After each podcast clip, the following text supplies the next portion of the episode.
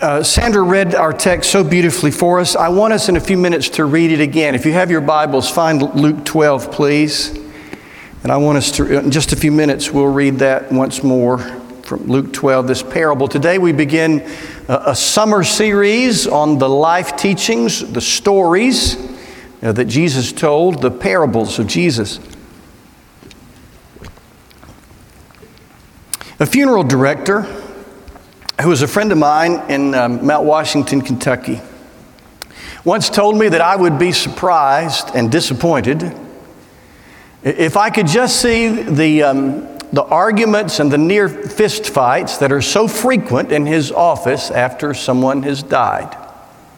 Usually, he said, it was a parent had died, the, the, the last remaining parent, and these squabbles were usually among siblings over how what is left would be divided. Divvying up the inheritance uh, can divvy up families. So it was in Jesus' day.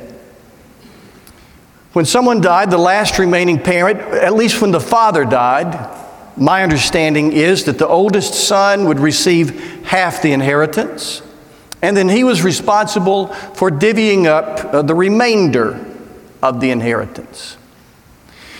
In the story we're going to read in just a moment, which Sandra read for us just a moment ago, we find a young brother who was impatient. His father had died. His older brother had apparently received the inheritance, but he was dragging his feet and, and distributing it. And so this, this younger brother saw an impartial arbiter and asked for his help. Years ago, I was refereeing a high school football game in a small town in Virginia. It was a, it was um, homecoming. There was a big crowd. And that uh, early in the game, I heard them announce that at halftime, they would have the drawing for uh, the raffle to see who won the big raffle. And I don't remember the, the amount. I just remember being astounded at how much money it was.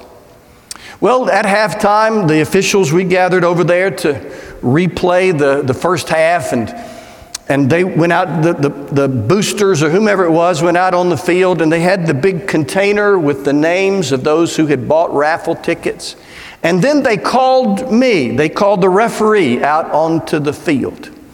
And the guy on the P A system uh, made a big deal out of the fact that they needed an outsider, an impartial arbiter, to uh, draw the names, and I did. I drew one of the names and made somebody really happy that night. And I wondered, was he just teasing, or did it? Did he really need an outsider, an arbiter? You know, in a small town where everybody knew everybody, maybe they really did need an outsider to settle things. That's what the young brother believed.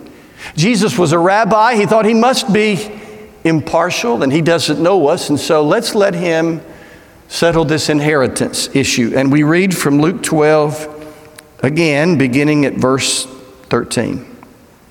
Someone in the crowd, the young brother, said to him, "Teacher, tell my brother, my big brother, to divide the inheritance with me." Jesus replied, "Man, who appointed me a judge or an arbiter between you?" Then Jesus said to them, "Watch out. Be on your guard against all kinds of greed. Life does not consist in an abundance of possessions." And And then Jesus told this story, this life story, this parable. "The ground of a certain rich man yielded an abundant harvest. He thought to himself, 'What shall I do? I have no place to store my crops.' And then he said, 'This is what I'll do. I, I will tear down my barns and build bigger ones, and there I will store my surplus grain. And I'll say to myself, "You have plenty of grain laid up for many years. Take life easy. Eat, drink, and be merry." But God said to him, 'You fool, this very night your life will be demanded from you, and then you will you will get what you have then who will get what you have prepared for yourself?'" We're going to come back to that line. Who will get what you have prepared for yourself? This is how it will be, Jesus concluded, with those who store up things for themselves but are not rich toward God. The story refers to the barn owner as a fool, but he was not a fool, and let's be real clear, he was not a fool because he had big, bulging barns. That is not why he was called a fool. A late friend of mine named Paul had a beautiful farm, and it was a bountiful farm. He had rolling, there were rolling hills, he had Charolais cattle, the crops had always, it was, had rich soil, it was always productive. He owned a marvelous corner of planet Earth that had his name on it down at the Hardin County Kentucky courthouse. He could sit at his picture window and overlook that gorgeous piece of earth. Now, Paul was a deeply devoted follower of Jesus, and Paul read the Bible pretty simply. In fact, read it pretty literally. And one day he said to me, Pastor, I, um, I really do need another barn. But he said, I cannot bring myself to build another barn. I can't forget the story of the man who built, wanted to build another barn and died that night. Poor Paul never did, never did build his barn. Of course, Paul missed the point of the parable. The point is not that the man had big barns or need, and needed more barns. The point of the parable is that the man misunderstood what was important. It's not a, it's not a sin to have big barns. In fact, the Bible says in Ecclesiastes five nineteen, when God gives anyone wealth and possessions and enables them to enjoy those wealth and possessions, to accept his lot and be happy in his work, this is a gift of God. To work hard and enjoy your work and be rewarded financially is not a sin, nor is it a sin to plan for the future. Proverbs twenty-one twenty, in the house of the wise are stores, are collections of choice food and oil. The wise people have saved, but a foolish man devours all he has. This man was not called a fool because he planned for the future. So what are we to take, what are we to learn from this life story, this parable of Jesus? Number one, we're not going to be here forever. We are not going to be here forever. A pastor from Hawaii, Wayne Cordero, made a great point. He had a big piece of paper, and from the top, he drew a, a vertical line, a thin vertical line with his pen. He called it a scratch. He drew this vertical line, he said, was one thirty-second of an inch wide. And he said that little scratch, that narrow, slender, thin little scratch, in comparison to the rest of this big piece of paper, he said, represented the, the length of our days on earth in comparison to eternity, to forever. This little scratch represented our relatively brief time on planet Earth. All that other white space, that white space represented forever. And the point of the parable is that this man lived his life for that little scratch. That's what Wayne Cordero said. He said, so many of us live just for that little scratch, and we act like that little scratch is all there is. He said, we hoard for that scratch. He said, we have little scratch lives, little scratch hopes, and little scratch dreams, forgetting that there's more than just that relatively brief time that we will spend on planet Earth. Oh, I know we don't like to talk about death. We jog and we eat bran muffins and we, we buy wrinkle removal cream and we We try to dye the gray out of our hair. I, I, I know I did one time. It's a long, very embarrassing story that I'm not going to tell right now.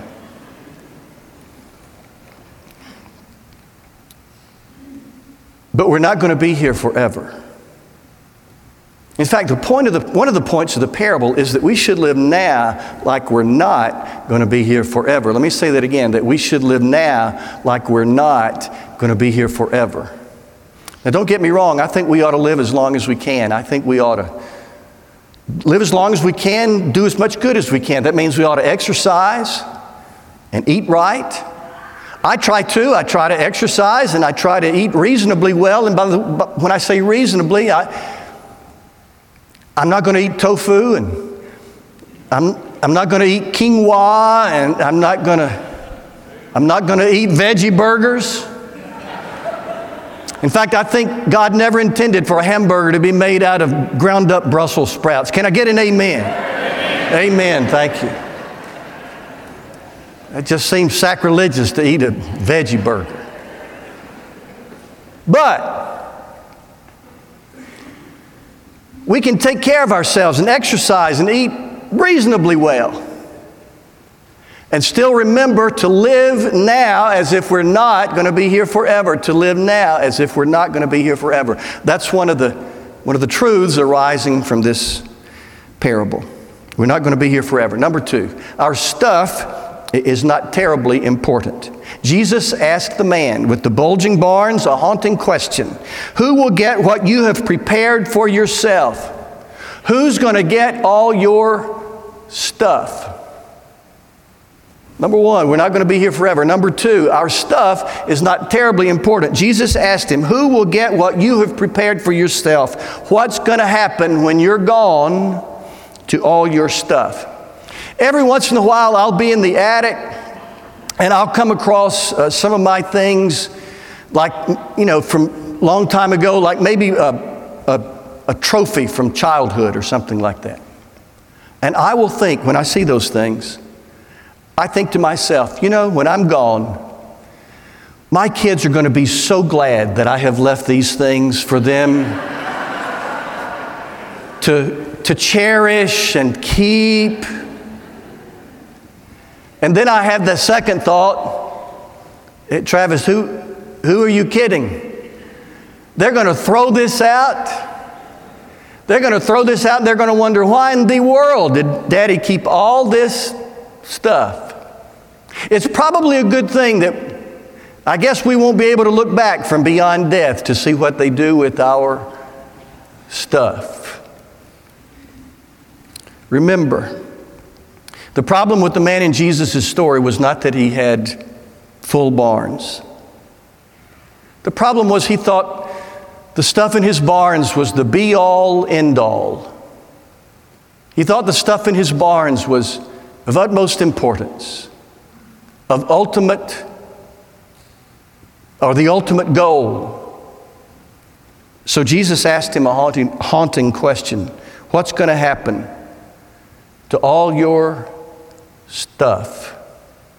When you're gone, what's going to happen to all your stuff? The stuff in our so-called barns, you know, our attics and our banks, all the positions, all the promotions, all the recognitions that we worked so hard for, one day will not matter as much as we act like they do. What comes from this life story, this parable of Jesus? We're not going to be here forever.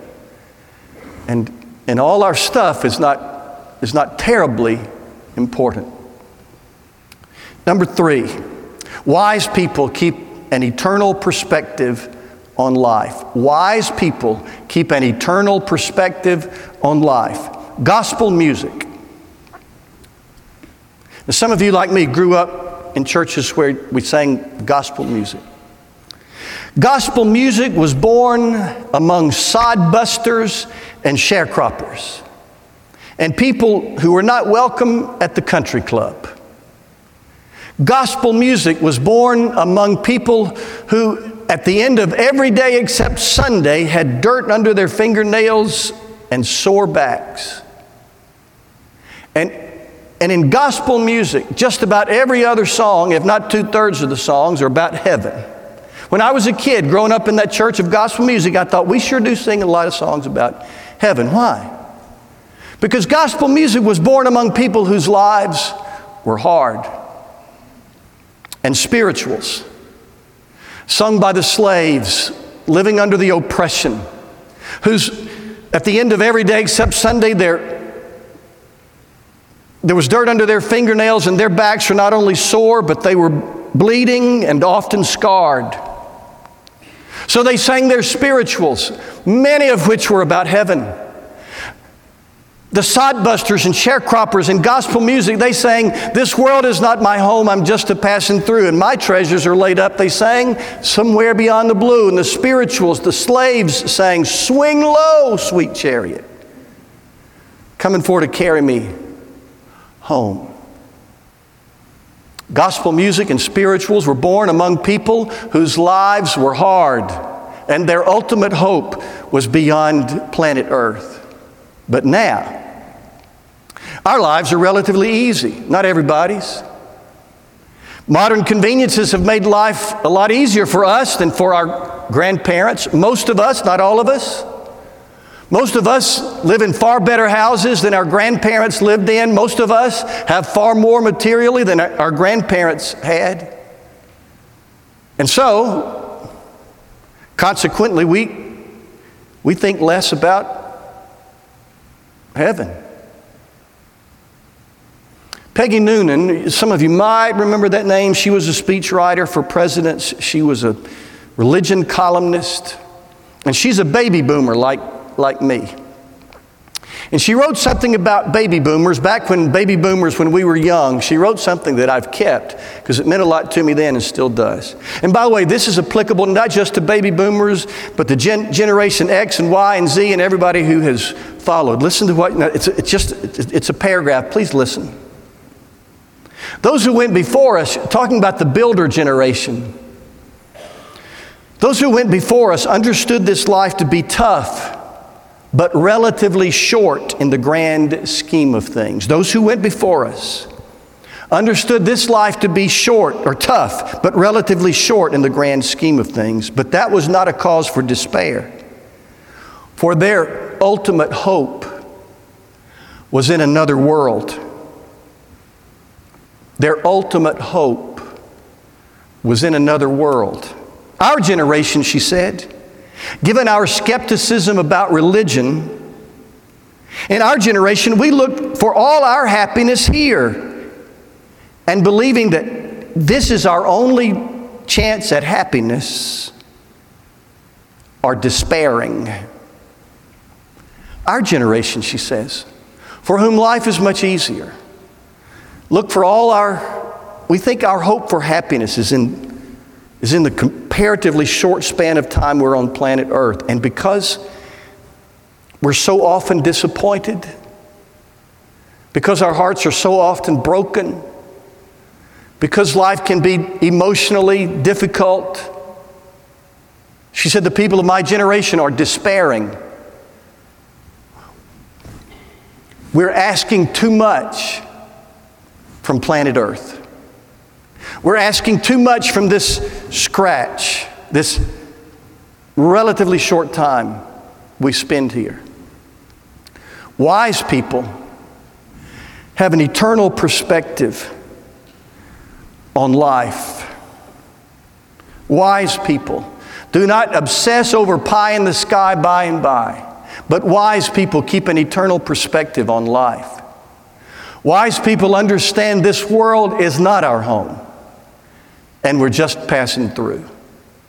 Wise people believe in the ultimate hope of a, of a sweet chariot that will come forth to carry us home. This parable says we're not going to be here forever.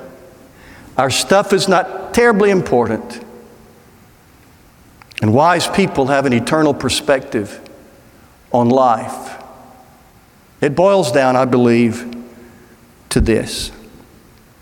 The man in Jesus' story was not a fool to have full barns. He simply forgot that life on earth is like a little bitty scratch on a big piece of paper. I don't want to be that old guy who's always imparting wisdom to all his young listeners. But I do have a perspective, having now had sixty-two birthdays that I didn't have before. I'm increasingly aware of my mortality, not obsessed with it, just aware of it. I live life with more urgency than I did before. I think about what's important more than I did before. And I think more about what those folks on the first two or three rows of my funeral are going to think of me than I did before. And I want those folks on the first two or three rows of my funeral to know I loved them, to know of my blessing, and I want them to know my convictions. I've collected for my grandchildren and sent to the parents of my grandchildren, and that's what they've become now, by the way, just the parents of my grandchildren, not my sons and daughter, just the parents of my grandchildren. I've sent things I've written, including things I've written about hot topics, and I've asked them to print them and keep them for my grandchildren. What my grandchildren think of me long after I'm in heaven is increasingly important to me. I want them to know of my love, I want them to know of my blessing, and I want them to know what their Papa C believed. I want them to know that I cared enough to speak, even on hot topics. I want, I think more about what those folks on the first two or three rows of my funeral are going to think of me than I used to, and I want them to know, to know of my love, and I want them to know of my blessing, and I want them to know of my convictions. Truth is, everywhere I have served has been generous to me financially. My first little church down in Helena, where I was the minister of music, to my seminary churches where I was pastor, to the International Mission Board when we were missionaries, to Kentucky, to Richmond, Virginia, to Huntsville. You've all been generous to Carrie and me, and we have lived comfortable lives. But I'm not going to leave a whole bunch of barns full of money to, to the next generations. I can, though, leave them a legacy of love and blessing and conviction. And I've come to believe that that is far more important than barns full of stuff or money. I hope you're thinking about the legacy you will leave. But Travis, I haven't had sixty-two birthdays. You will, Lord willing. And they'll come before you know it. Let's begin to think about our legacy, legacies of love and conviction and blessing. But it's not just about the legacy I will leave here. It's about who I will meet there. Back to the story. You fool, Jesus said to the man. Tonight, your soul will be required of you. There is an ultimate accounting. So it's not just about what I will leave here. It's about who I will meet there beyond my last breath on earth.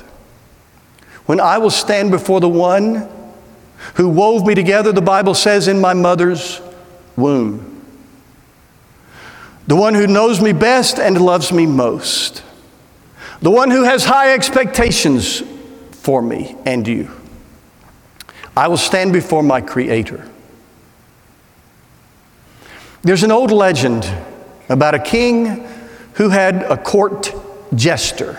You know the court jester, you can picture him, maybe the ones with the long, funny, pointy hats. They were the they were the ones in the palace who gave comedy relief to the king. The kings bore great weight of responsibility and leadership, and so the court jesters were there to let them laugh, to let them forget their troubles, to, to lift the weight off their shoulders. Well, this legend is about a king who loved his court jester. And one day, he thanked the jester for being so foolish. He said, I love how foolish you act. And he said, here, I want you to have my scepter. You know, the scepter was like that ornate staff that kings carried. He said, I want you to have my scepter. I just so appreciate how foolish you act. And he said, he said, if you ever find anyone who's more foolish than you, give them this scepter. Years passed. The king lay dying. He summoned his court jester to say goodbye. The court jester came and brought with him that scepter, that staff.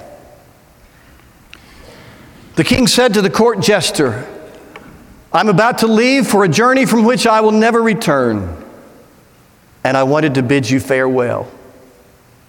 The court jester asked, "So you're going to leave on a journey from which you never will return. I assume you have learned about your destination and made the necessary preparation." "No," said the king. I, I've been so busy with king things that I, I haven't given any thought to the afterlife." After a long and thoughtful pause, the court jester handed that scepter to the king. And he said, "King, years ago you gave me this scepter. And you said, if I ever meet anyone more foolish than I, I should give it to him. And king, sir, anyone about to embark on a journey from which he never will return, without having made the necessary preparations, is more foolish than I. We're not going to be here forever. Our things are not all that important. And it's not just about what we will leave here. It's about who we will meet there. And you can be prepared. You can trust your life for here and forever to Jesus. And you can live now like you're not going to live forever."